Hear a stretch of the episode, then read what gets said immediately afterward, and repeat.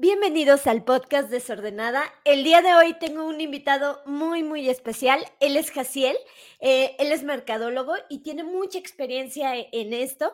El día de hoy vamos a hablar un poquito del emprendimiento, vamos a hablar también de, algunas herramientas de, que le sirven a estos emprendedores, porque también para el arte y la cultura se necesita esto. ¿No? Muchas veces los artistas tenemos o tienen que ser sus propios, eh, sus propios gestores de estas herramientas.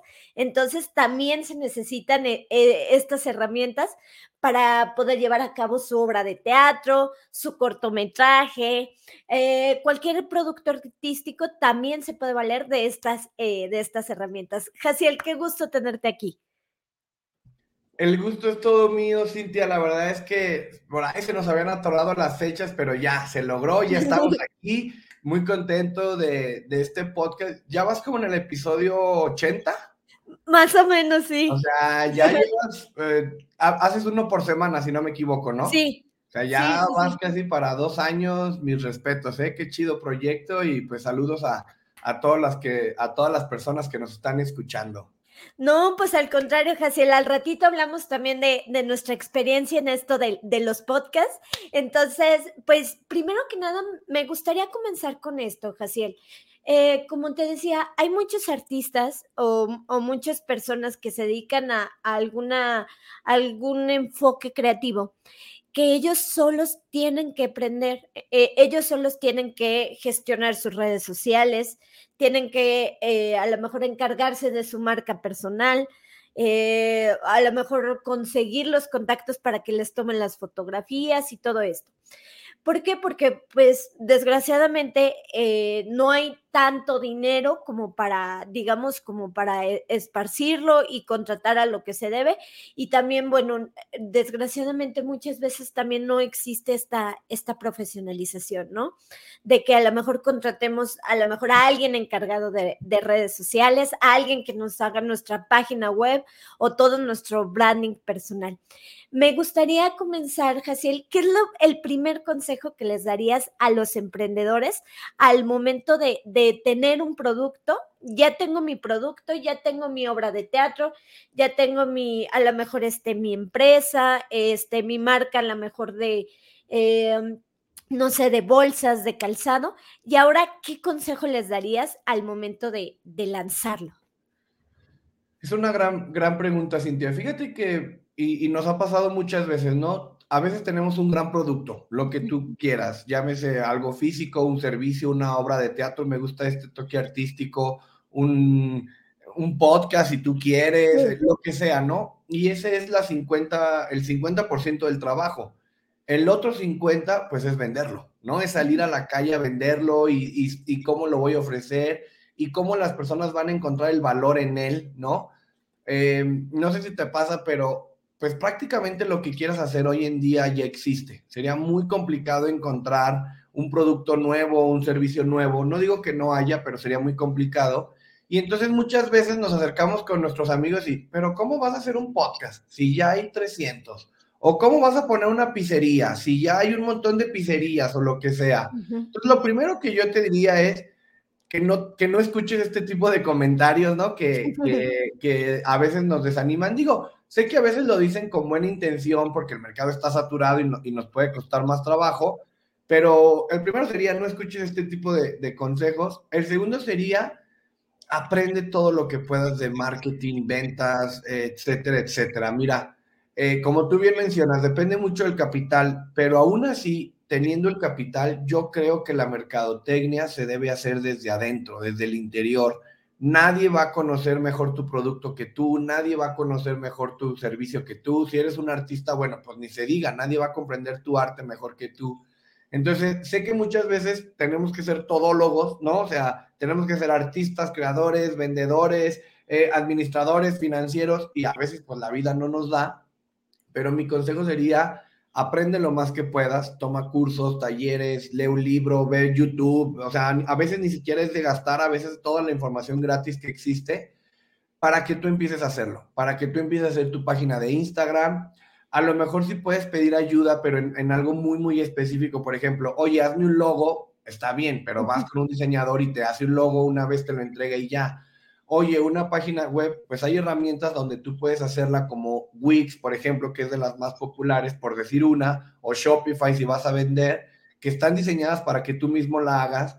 Si puedes contratar a alguien, está bien que te lo haga, pero la gestión del día a día, lo más recomendable es que lo hagas tú, ¿no? O sea, que tú eh, puedas tomar fotos de tu producto, de tu servicio, dar a conocer tu obra de teatro, tus obras, ¿no? Justo ayer teníamos una asesoría con una chica que es artista, eh, se llama Rocío de la ciudad de, Guanajuato capital, y en la asesoría me decía, oye, pues obviamente yo voy a bazares y vendo mi, ella hace arte ilustrada y, la pone en merch, en tazas, gorras, etcétera. Okay. Y me dice, oye, pero me ha costado crecer. Y analizando sus redes sociales, le decía, tus redes sociales parece que venden artículos con ilustraciones. Y le dije, ¿por qué no lo haces al revés? Que tus redes sociales sean de un artista que comparte su proceso, que nos comparte sus ilustraciones, que nos da incluso tips de cómo ilustrar, cómo dibujar. Yo le decía que muchas personas tenemos siempre la inquietud de dibujar, ¿no? O sea, eh, hay una frase de un ilustrador español que me gusta, que se llama Puño, que me gusta su trabajo, que dice que siempre le preguntan, ¿a los cuántos años empezaste a dibujar o a ilustrar? Y él responde, ¿a los cuántos años dejaste tú de hacerlo? ¿No? Porque la mayoría de los niños dibujamos, nos gusta y en algún momento lo dejamos de hacer. Entonces yo le decía, ¿por qué no que tus redes sociales parezcan más de un artista que como consecuencia de, de tu obra vendes mercancía, ¿no? O sea, oye, soy artista, a mí lo que me gusta es ilustrar y además te vendo una taza, un termo con mi ilustración porque además la chica escribe, ¿no? Entonces, lo que me gustó es que al final del día ella se acercó a nosotros por medio de un programa que se llama Emprendedoras Violetas, que el estado de, Guanajuato y municipio de León eventualmente mm. nos invita y damos cursos y damos talleres ahí con ellos. Pero es eso, se estaba capacitando, ¿no? O sea, ella, yo soy artista, quizá no sé mucho de redes sociales, pero voy a aprender porque sé que, pues, es una gran palanca o es una gran herramienta para poder hacer lo que me gusta y vivir de lo que me gusta, que es ilustrar o hacer poesía, etcétera, etcétera. Justo eso me llama mucho la atención, Jaciel. Como, como persona dedicada al arte, ¿cómo puedes enfocar estas, estas redes sociales? Eh, como bien lo dices, una cuestión es el tiempo, están a lo mejor ocupadas o ocupadas creando. Hace poquito tuve la, oportunidad de presentar un monólogo y no sabes el trabajo que es, amigo. Es eh, tener que estar, por ejemplo, aprendértelo, dedicarle tiempo al ensayo, dedicarle tiempo también hasta, no sé qué me voy a poner, cómo lo voy a decir, ensayarlo frente al espejo. Y todavía eso dedicarle tiempo, por ejemplo, a las redes sociales, ¿no? Entonces, ¿cómo compaginas todo esto al momento de crear una imagen y también que no se salga mucho a lo mejor eh, esta imagen digital? Eh, que, porque también a veces he escuchado de personas que dicen de influencers y todo esto, que tienen millones de seguidores y dicen, ay, es que me cayó, me cae muy bien el influencer en redes sociales, pero en la vida personal me cae, me cae mal. ¿Cómo hacerle para compaginar todo esto y más siendo figuras públicas, no? Mira, yo creo que acabas de decir algo importante. Eh, en tu monólogo, que no tuve la oportunidad de ir, pero vi que lo estabas anunciando ahí en, micro, microteatro, eh, es, es, igual de importante aprenderte la obra, o en este caso el monólogo, como tu vestuario, como darle difusión, ¿no? O sea, es, es ese es el consejo, ¿no? A los artistas.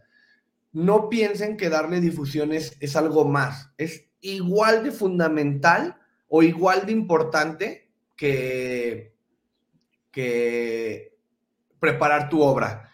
Ayer o antier veía un TikTok, ¿no? No sé si es una fuente confiable, pero decían que la mayoría de las películas, por ejemplo, si una película costó 200 millones de dólares hacerla, lo mismo le invertían en publicidad. 200 millones de dólares, ¿no? Repito, no sé si esta información sea confiable, pero me hacía mucho sentido, ¿no? Por ejemplo, la película ahora de Barbie, que yo sé que tiene todo el presupuesto del mundo, todo el marketing que le están haciendo pues, para, que, para que el día de la taquilla vayas a verla, ¿no? Sería imposible decir, nos gastamos X cantidad de millones de dólares en hacer esta película y no la vamos a, promocionar, ¿no? Entonces, como artista, tienes que sí o sí promocionarte, sí o sí darte a conocer, explora las herramientas.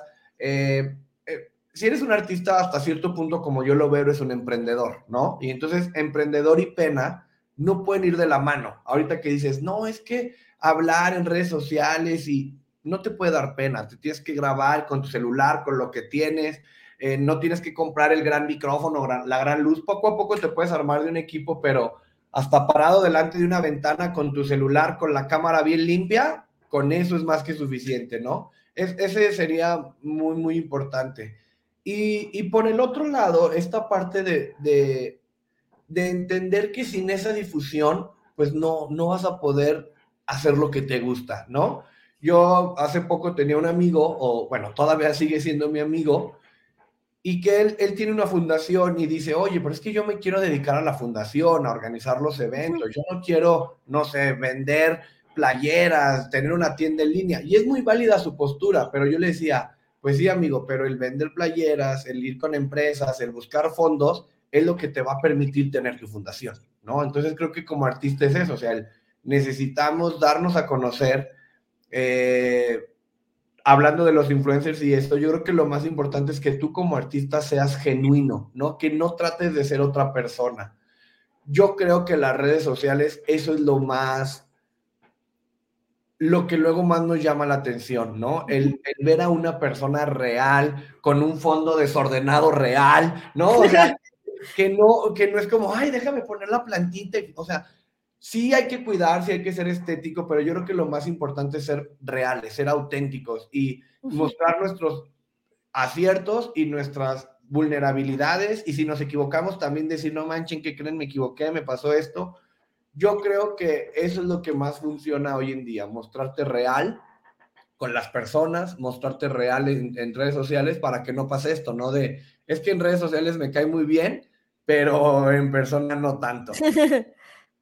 Oye, Jaciel, y platícame un poquito de Simu, cómo surge, eh, cómo surge esta idea y cómo te ha ido en este, en este proceso y en esta empresa. Qué, buena pregunta, qué, qué, padre que me guste. ¿Cómo te ha ido? No sé cómo me ha ido, me ha ido, no lo puedo negar. Te platico un, un, poquito el contexto, ¿no? Yo estudié mercadotecnia, salí de, de la universidad, me fui a Ciudad de México, trabajé en agencias, eh, digamos que hice mis tablas creativas en publicidad, vieja escuela, haciendo radios que a nadie le importaban y haciendo espectaculares que nadie veía en el tráfico, ¿no?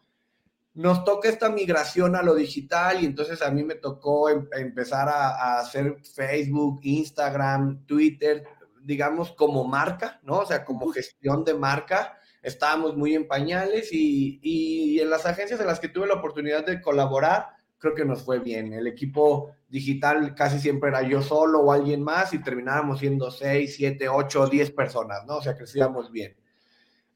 Eh, un momento que por circunstancias de la vida decido regresarme a León y emprender, ¿no? Por así decirlo. Según yo ya no quería nada de marketing y dije voy a vender tacos o tortas o a ver qué. Pero una cosa me llevó a otro y empecé a freelancear. ¿No? Para no hacer el cuento largo, duré mucho tiempo freelanceando, emprendiendo, tronando empresas, quitando empresas, fracasé varias veces, pero luego me junté con un buen amigo que él tiene una empresa de desarrollo de software, que justamente este año debe de cumplir 12, 13 años. Y cuando me junto con él hicimos muy buena mancuerna, porque digamos que toda la parte creativa eh, yo podía aportar y él toda la parte estructura, procesos, etcétera, etcétera, ¿no? Y entonces hicimos muy buena mancuerna. Yo entro como en el área comercial y empiezo a comercializar software, páginas web. Obviamente seguía haciendo marketing, seguía haciendo eh, desarrollo de software con él. Yo no lo hacía, obviamente lo hacen los programadores, los ingenieros. Pero eso nos permitió conocer muchas empresas. Pues obviamente cuando vas a hacer un software, te cuentan tus procesos, ¿no? Y tú tienes que entender para saber cómo es el software. Cuando haces marketing, pues tienes que entender cómo es tu proceso. Entonces, en algún momento nos damos cuenta que, que terminábamos siendo consultores.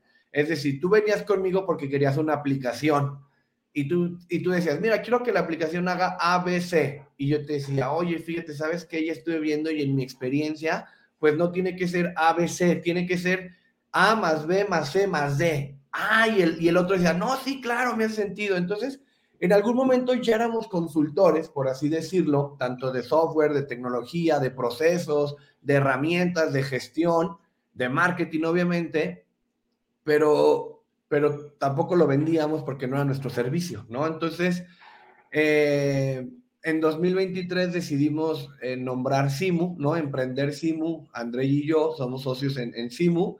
Y Simu es una empresa de educación empresarial, ¿no? Ofrecemos talleres en línea, talleres muy prácticos de dos, tres horas, donde vamos a ver una herramienta, una habilidad en particular, ¿no? Meta, eh, cómo usar Asana, cómo usar Slack, este, inteligencia artificial para emprendedores, ¿no? Todo va muy enfocado al emprendedor. Eh, además de eso, tenemos cursos que a lo mejor ya duran dos, tres, cuatro, cinco sesiones, tanto en línea como presenciales, y también las empresas han confiado en nosotros para ir a capacitar equipos. Hemos capacitado a grandes empresas como Reima, por decir algo, a otros emprendedores que nos contratan y vamos directamente con ellos y hacemos una estrategia y, le, y, y luego ellos la ejecutan y nosotros la revisamos, etcétera, etcétera, ¿no? somos como una especie de entre doctor, terapeuta, consultor, porque seguramente te ha pasado, Cintia, que tú también eres muy emprendedora. Eh, el emprender es un camino solitario. Muchas sí. veces no sabes si estás bien, si estás mal, qué micrófono comprar, qué audífonos. ¿Te acuerdas que cuando yo empezaba con el podcast me acerqué a ti, te preguntaba? Hay, hay muchas veces que damos como pasos a ciegas, ¿no? Y que nos gustaría sí. encontrar respuestas y que no siempre están en Internet o no sabes si lo que está en Internet es, es, real, ¿no? Entonces, nos hemos dado cuenta que tenemos un servicio de asesoría gratuita, damos una primera asesoría gratuita, ¿no? Todas las personas que están escuchando vayan a simu.mx y ahí busquen primera asesoría. Y a veces es hasta casi, casi como terapia, ¿no? Como desahogarte y que te escuchen. Y entonces yo ya escucho y digo, ah, no, ¿sabes qué? Mira, te recomiendo esto, esto y esto. Y ya, se acabó. Si, de, si el consejo te sirve, está increíble y de ahí podemos hacer algo más chido y si no, no pasa nada.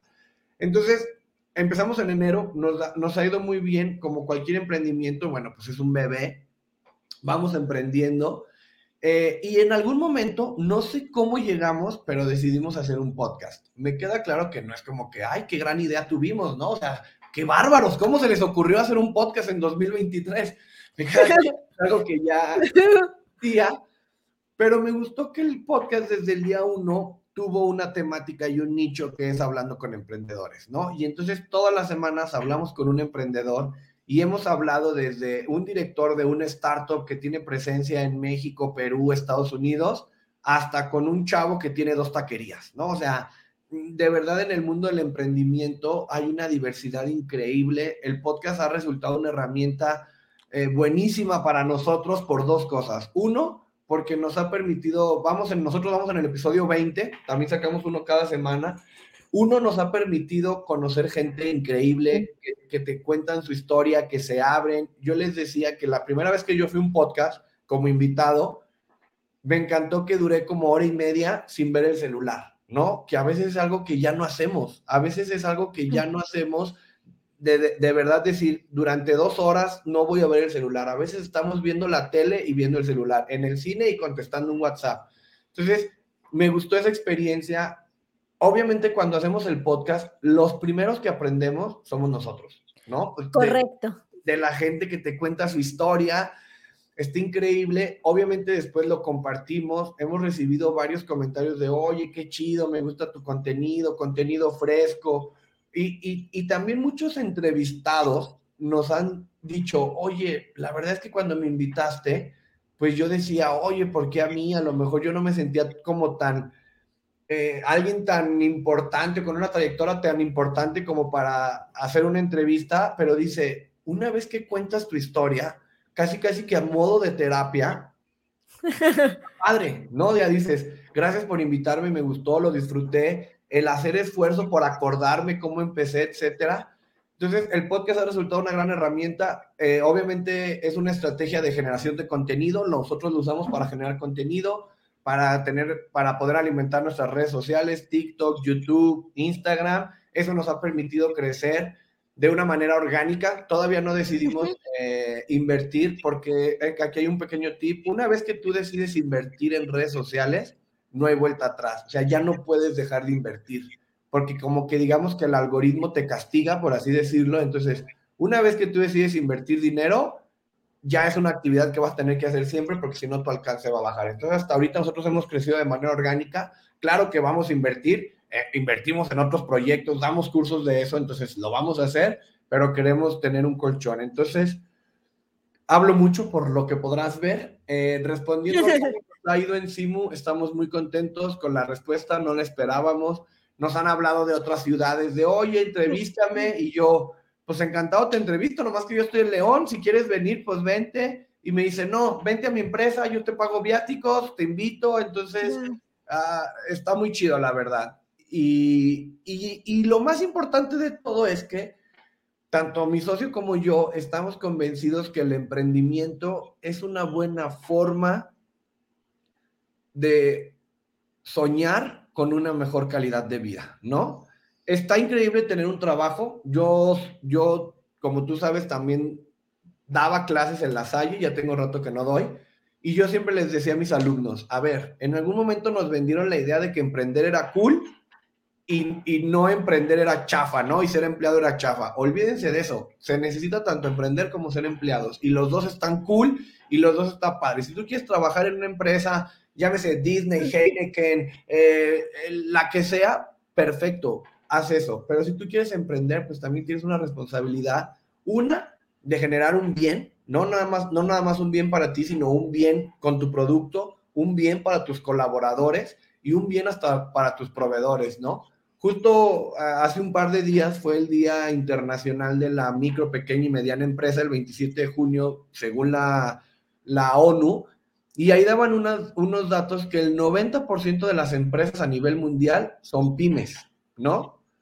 El 60% del empleo lo generan las pymes y el 50% del PIB mundial lo generan las pymes. O sea, todos los emprendedores que nos están escuchando, desde el emprendedor que es él solo hasta el que ya tiene 100 colaboradores, que se sientan parte de un movimiento, de un grupo de personas que se están echando el, el mundo al hombro casi casi y, y pues estamos moviendo la economía. Ay, Jaciel, pues muchas cosas. Primero, me llama mucho la atención lo que dices del podcast. Ahorita nos pasas este en dónde lo podemos escuchar, porque justo es eso. Yo creo que es una excelente estrategia de relaciones públicas. Justamente después de que terminé la, la maestría en relaciones públicas, dije, pues lo voy a lanzar, ¿no?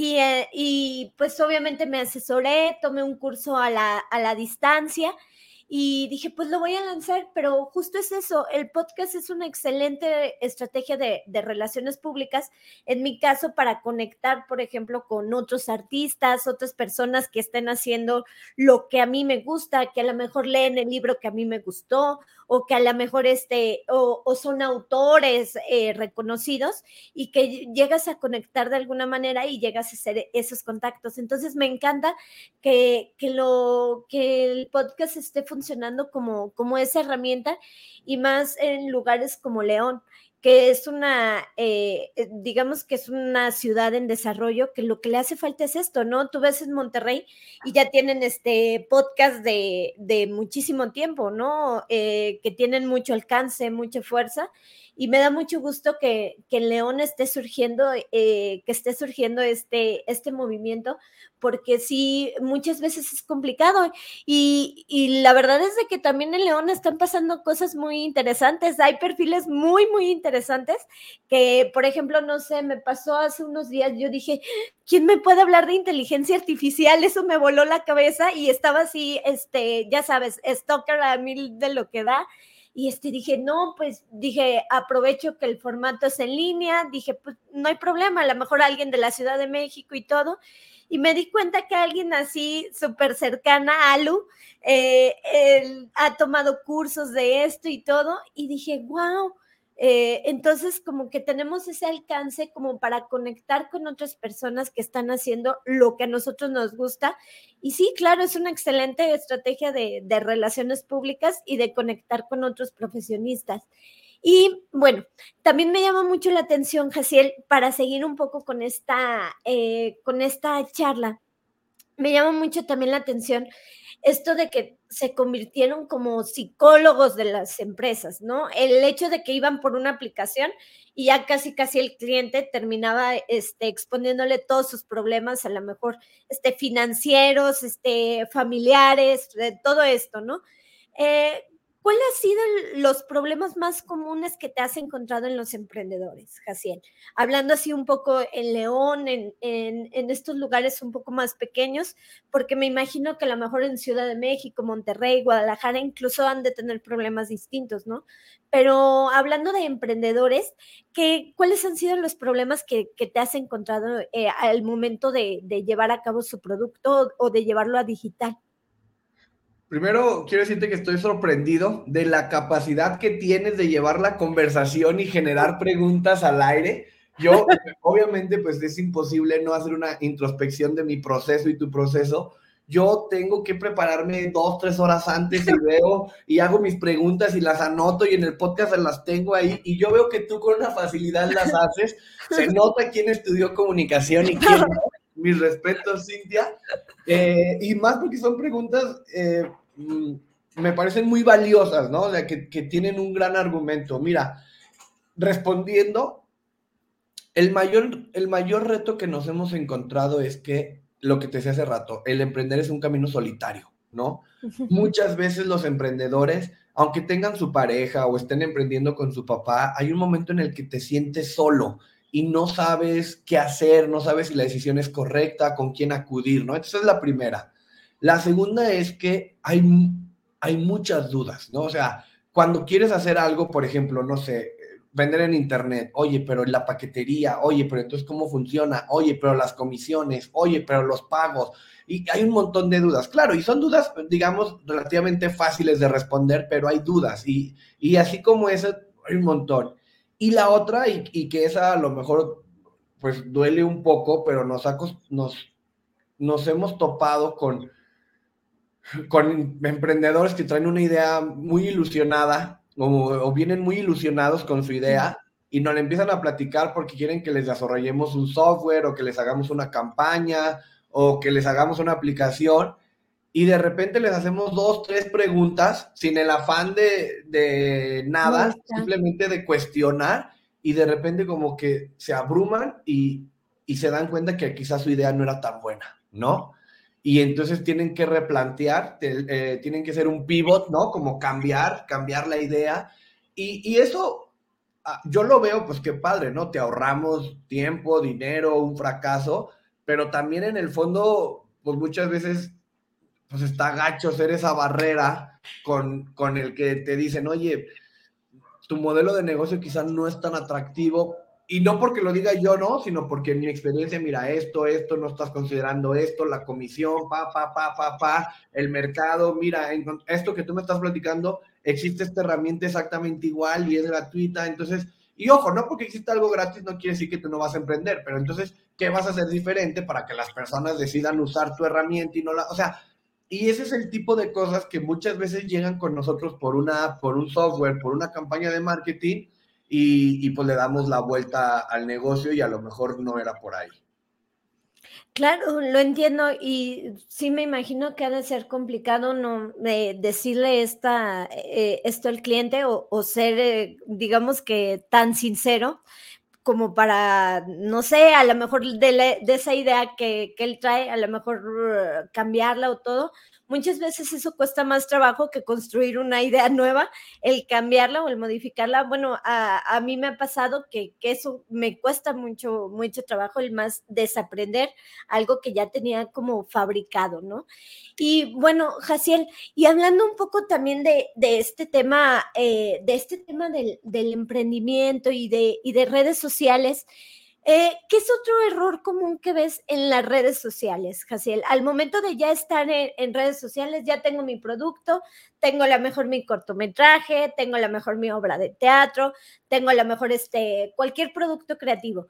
¿Cuál es el principal error que ves al momento de, trasladarlo a redes sociales? ¿Qué, es lo que ves ahí al momento de, hacer esta famosa difusión? Y no sé, ¿tú qué errores ves en, lo, en estos emprendedores un tanto de productos creativos? Creo que el principal error es la constancia ¿no? O sea, que muchas veces publicamos un día, una semana, un mes, estamos bien emocionados y obviamente al principio, pues no va a pasar nada, vamos a tener tres likes y uno es el de tu mamá, ¿no? O sea, y, y eso puede llegar a ser muy frustrante, ¿no? O sea, que, que uno necesita, tenemos esta mal necesario de, de, querer ego, ¿no? Y likes y números y miles de seguidores, y más porque ahora, pues, no sé, antes eh, lo hablaba con una creadora de contenido, tener 90 mil likes es como, wow, son muchísimos. Hoy en TikTok hay un montón de videos que tienen un millón de likes, ¿no? O sea, entonces ya tener 100 mil likes en algún momento parece poco, pero lo que yo siempre te he dicho, bueno, no a ti, lo que yo siempre he dicho es, 30 personas ya es un foro importante. Es más, organiza una fiesta para 30 personas. O sea, ya es una chambita, ¿no? Entonces, si tu podcast lo ven 30 personas o si tu publicación le dieron like 30 personas, no importa, de, algo tenemos que empezar, ¿no? O sea, que no, que al principio, ese es, ese es el principal error, que al principio no nos clavemos en los números.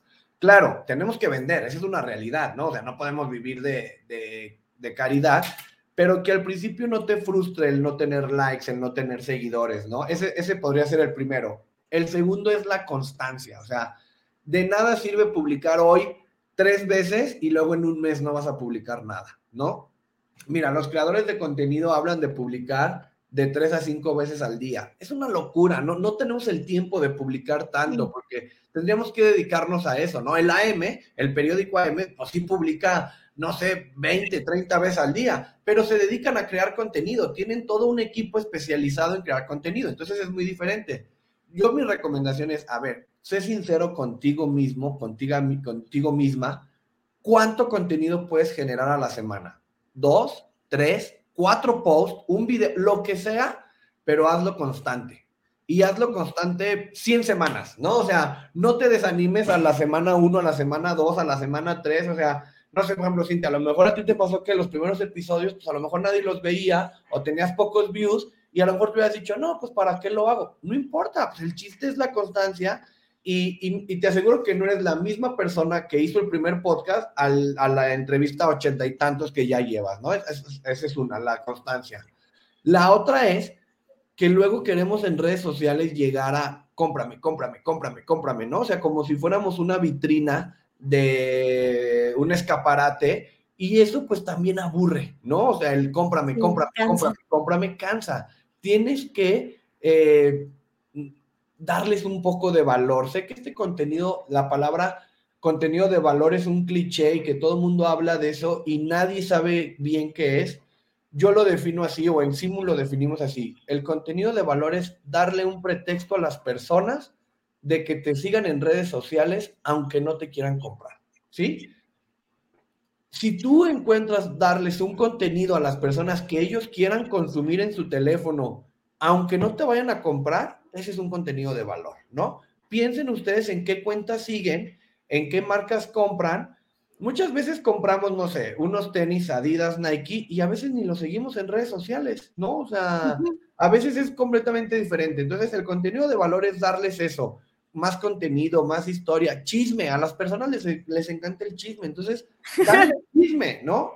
Otro gran error es que luego usan las redes sociales como si fuera una plataforma de un solo canal. ¿A qué me refiero?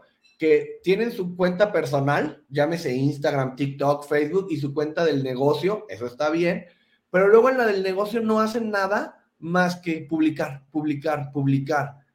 En la del negocio también tienes que interactuar, también tienes que seguir a otras personas, también tienes que comentar, también tienes que dar likes, también tienes que contestar los mensajes. O sea, no solo puedes llegar a tu plataforma, publicar el mensaje, salirte e irte a Instagram, ¿no? A tu Instagram personal. De hecho, yo a veces consumo más contenido desde la cuenta de Simu que desde la cuenta personal de Jaciel, porque hasta es una forma de decirle a la plataforma, la herramienta, oye, me interesa tu plataforma, la quiero usar, sí, o sea, considérame para que después me muestres en, el algoritmo, ¿no?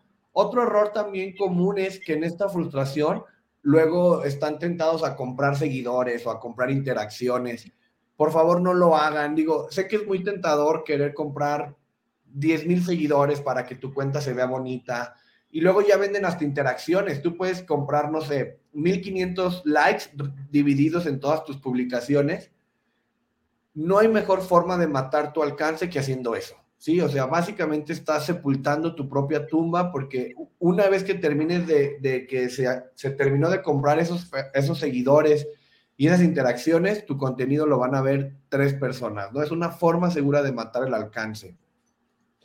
Eh, quizá otro error también puede ser casarse con un solo formato de contenido, ¿no? Decir, ah, yo voy a hacer puros reels o puros TikToks. No tiene caso, o sea, creo que la mezcla del contenido es lo mejor. Tienes que hacer imágenes, tienes que hacer carruseles, tienes que hacer videos cortos, videos largos, videos con un poquito más de producción, videos con un poquito menos de producción. Menos producción es agarrar tu teléfono y hola amigos, el día de hoy tenemos una promoción, vengan, bla, bla, bla.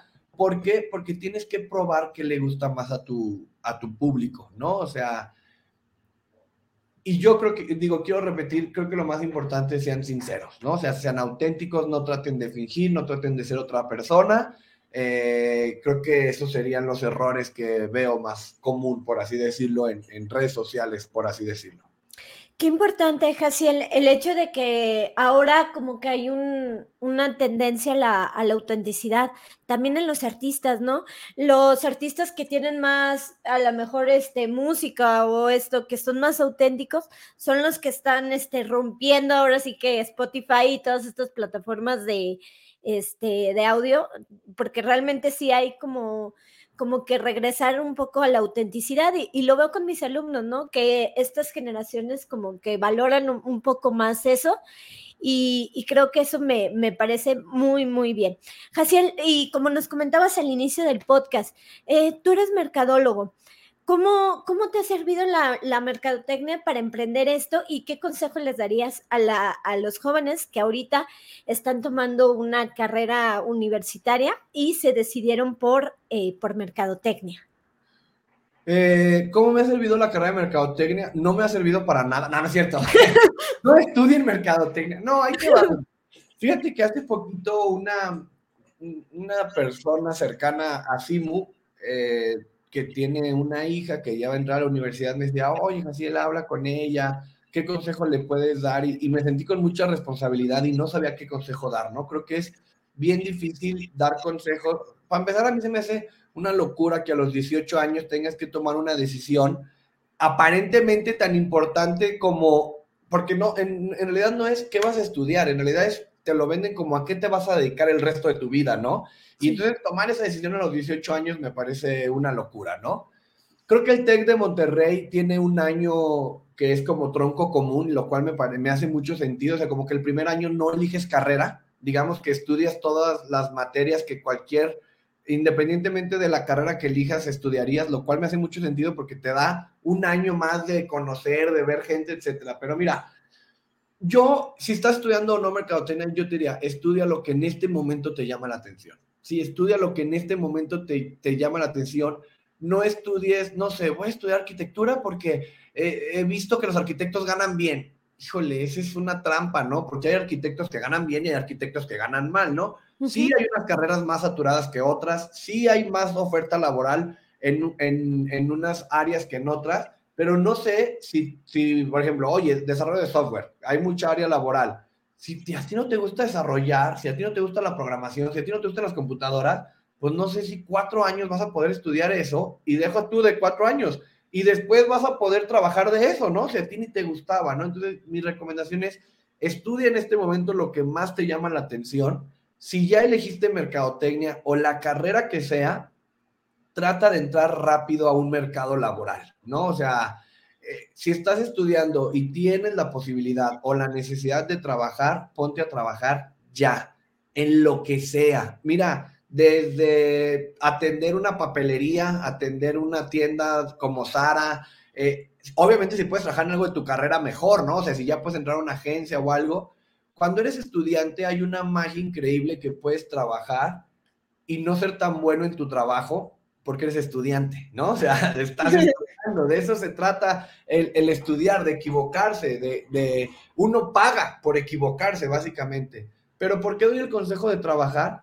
Porque trabajar y estudiar hace que vean las cosas diferentes, ¿no? O sea, hace que proceses la información diferente y muchas veces de un trabajo, yo conozco muchas personas que trabajaron en X empresa y al poco tiempo salen y se dedican a eso, ¿no? Tengo un buen amigo que él, no estoy seguro que estudió, pero trabajó en, en una agencia, ¿no? En el área mecánica y hoy tiene un taller mecánico automotriz increíble y solo fue porque trabajó ahí, ¿no? O sea, y a lo mejor en ese momento cuando estaba trabajando en el taller, él ni siquiera pensaba componer un taller, simplemente pues se le dieron las cosas, ¿no? Entonces, estudia lo que, lo que más te llame la atención, trabaja en cuanto puedas y cuando estés estudiando, para mí lo más importante, y, y, eso es lo que más me ha servido, respondiendo a la pregunta de cómo me ha servido la carrera de mercadotecnia, lo que más me ha servido son las relaciones que pude desarrollar en la carrera, ¿no? Entonces, mi mejor consejo es, si estás estudiando en la universidad que sea, relacionate con todo el mundo. Y cuando digo con todo el mundo, me refiero a tus compañeros, obviamente, de otras carreras, con tus maestros, con el personal administrativo, con el personal de intendencia, con el personal de seguridad, con las tienditas que venden afuera, eh, con todo mundo. Haz relaciones, relaciones, relaciones. Y no, y no en un sentido de, ay, voy a hacer relaciones para ver qué puedo intercambiar. No, no, no, simplemente relaciones por un tema hasta de empatía, ¿no? Cuando conoces otras realidades, es más fácil tener empatía. Y cuando uno tiene empatía, es mucho más fácil tener una idea de negocio desde la empatía, ¿no? No desde el privilegio. esa es la, famosa frase de, hablo desde mi privilegio. Pues sí, porque nos hace falta empatía. Y una forma de generar empatía es conociendo otras realidades, ¿no? O sea, eh, conociendo al que gana mucho, al que gana poco, al que trabaja todo el día, al que trabaja poco. Entonces, creo que ese sería el mejor consejo, ¿no? Eh, relaciónate con todos los que puedas. A mí la carrera, si bien lo que uno aprende en la carrera, pues probablemente al poco tiempo se te olvida, el contenido es obsoleto, esa es otra cosa, ¿no? Yo jamás he dejado de, estudiar. Siempre estoy curso tras curso, hice una maestría y luego un diplomado, y estoy en un curso y en Platzi y en Udemy y en presenciales y en físico. Siempre estás aprendiendo porque el conocimiento no se acaba, ¿no? Entonces, eso por un lado. Y por el otro, me acuerdo clarito, el primer, uno de mis primeros, eh, bueno, es más, si me regreso así al tiempo, yo cuando estaba en la universidad trabajaba, trabajaba por necesidad, eh, trabajé de mesero muchos años y ese trabajo me lo consiguió un primo, ¿no? Relaciones. Era de mesero, de noche, bla, bla, bla. Después de ahí, eh, emprendí con mi hermano una cafetería que en realidad era de mi hermano y yo la operaba, fracasé. Después de ahí, encontré un trabajo gracias a un profesor, ¿no? A, un profesor me recomendó en una empresa donde pude entrar a trabajar, todavía estudiando. Cuando salgo de la carrera, eh, me iban a contratar en la universidad, la misma universidad me iba a contratar como community manager. Por un proceso ahí medio administrativo no se pudo, pero bueno, esa misma persona que me iba a contratar me recomendó y trabajé en, la, en otra universidad, ¿no? O sea, digamos que como el equivalente en otra universidad.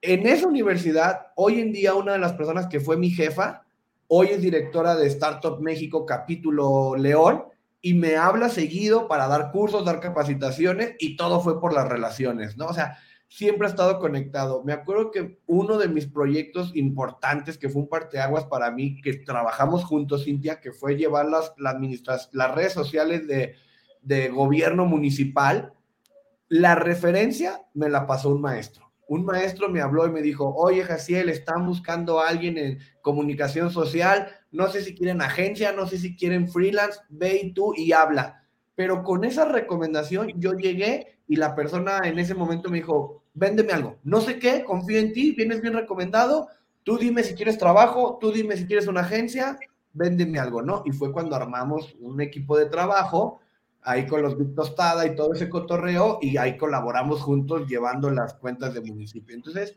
eso es lo que más me ha servido de, de, de la universidad, las relaciones, los contactos. Hoy en el podcast hay un montón de invitados que son ex lasallistas, ¿no? Entonces es eso. Y, creo que te lo tengo que agradecer a mis padres porque en algún momento yo estaba como enojado con la vida, ¿no? De que por qué mis papás gastaron todo su dinero en educación, en la educación de sus hijos, ¿no? Y hablo en educación desde la primaria, ¿no? O sea, mis papás, pues siempre de clase trabajadora, lo mucho poco que ganaron siempre fue para la escuela, ¿no? Eh, ahí se les fue todo su dinero.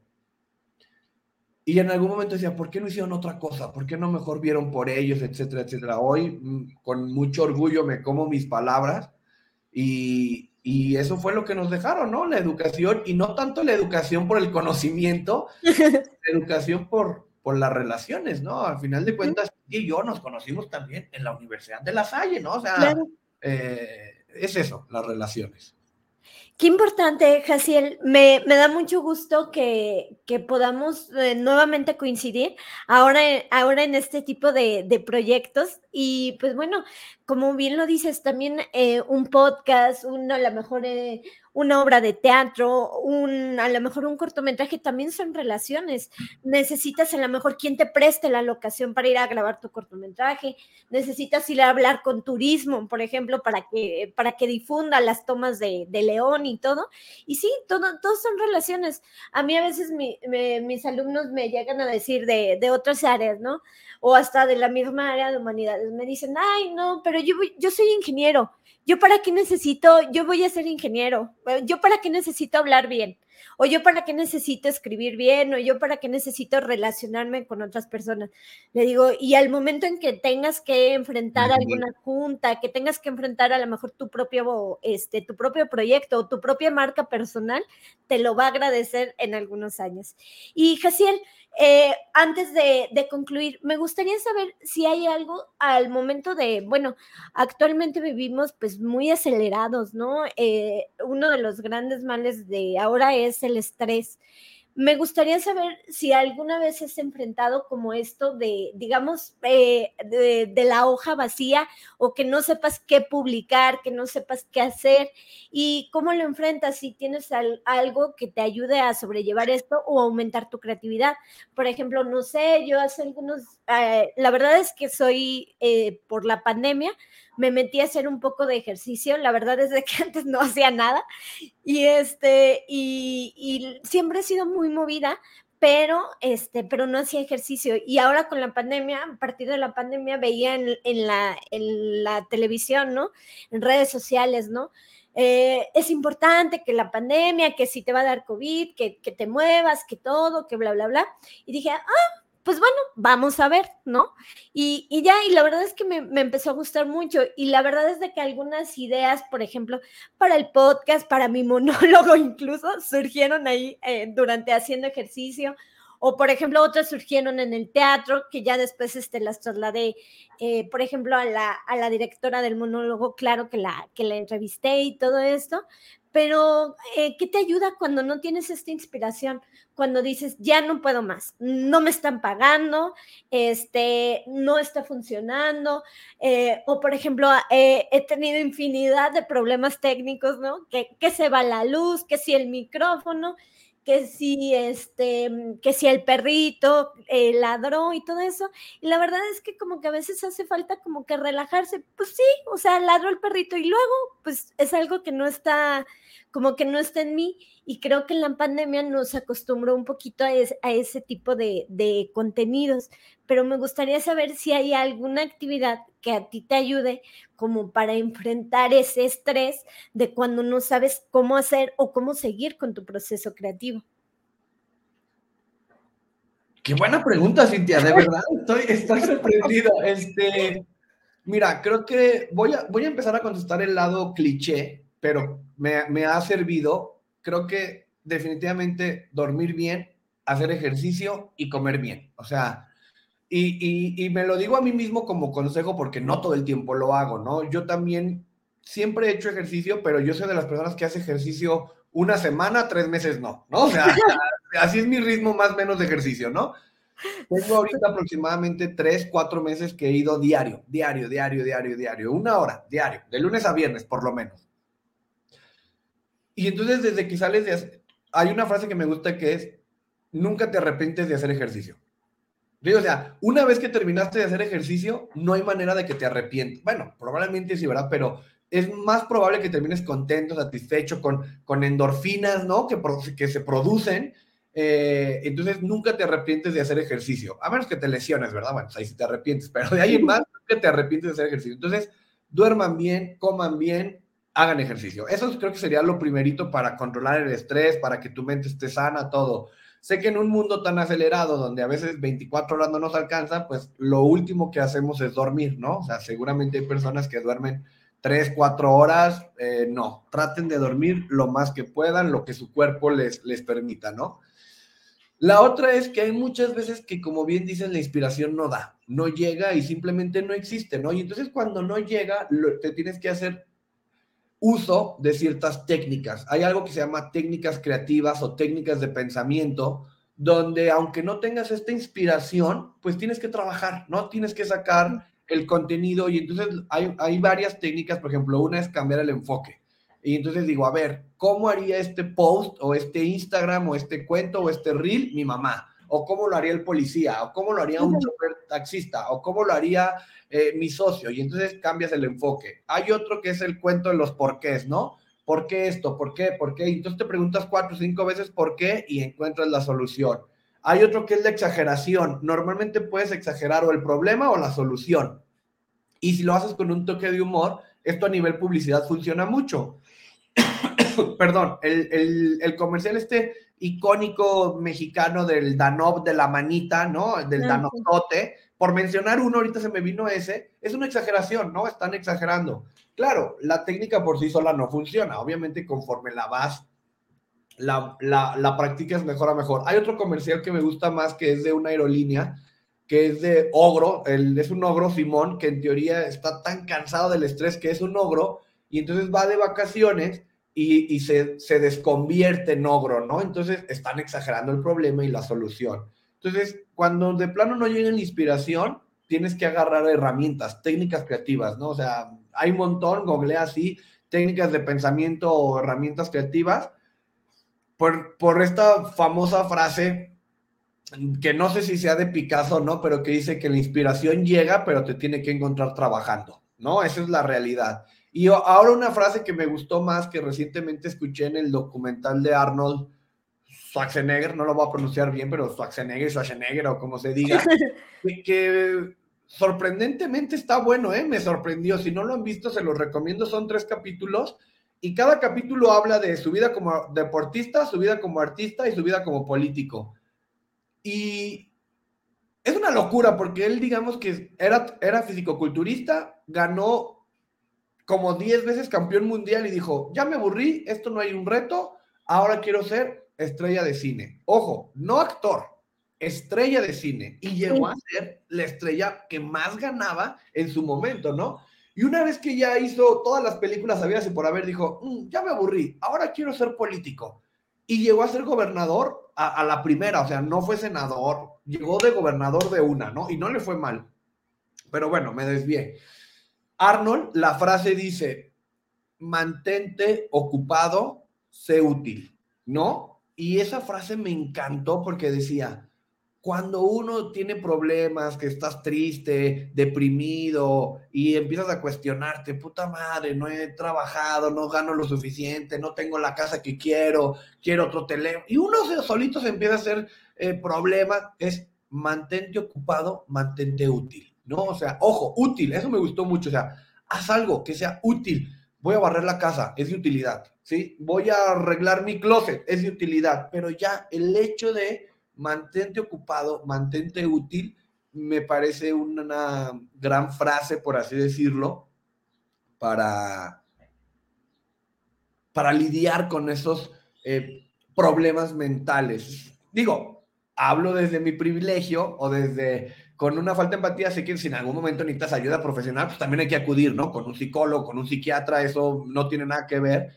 Pero bueno, a lo mejor en una primera instancia es tú mismo mantenerte útil, mantenerte eh, ocupado. Excelente, Jaciel. Me encanta eh, la idea de mantenernos útil en lo que sea. Eh, nunca sabemos dónde puede estar la inspiración, a lo mejor en, una canción, en el vecino, en lo que sea, ¿no? Y, pues claro, me encanta. Jaciel, ¿dónde te podemos seguir? ¿Dónde encontramos Simu? ¿Dónde te podemos escuchar? ¿A dónde quieres enviar a la gente que nos está escuchando? Eh, sigan a Simu. Simu en todas las redes sociales estamos como simu.mx, así escrito tal cual, o sea, punto es escrito, simu.mx, o en nuestro sitio web, que ahí sí es www.simu.mx, ¿no? Y si me quieren seguir a mí, yo estoy más activo en Instagram, estoy en, eh, soy Jacielito, con Z y con doble ahí en Instagram, y pues nada, Cintia, encantado, ahí sigan, mándenme un DM si escuchaban este podcast y sigamos la conversación ahí por redes sociales. Excelente, Jaciel. Pues qué gusto estar eh, contigo en esta, en esta etapa y estar compartiendo nuevamente. Y pues muchísimas gracias por tus consejos, por tu conocimiento y por tu tiempo. Muchísimas gracias. No dejen de seguirme. Me encuentran como arroba desordenada MX en todos lados. Muchísimas gracias. Buenos días, buenas noches, buenas tardes. No sé, a la hora que sea que nos estén escuchando. Muchísimas gracias. Bye. Gracias a todos. Gracias, Cintia. Bye.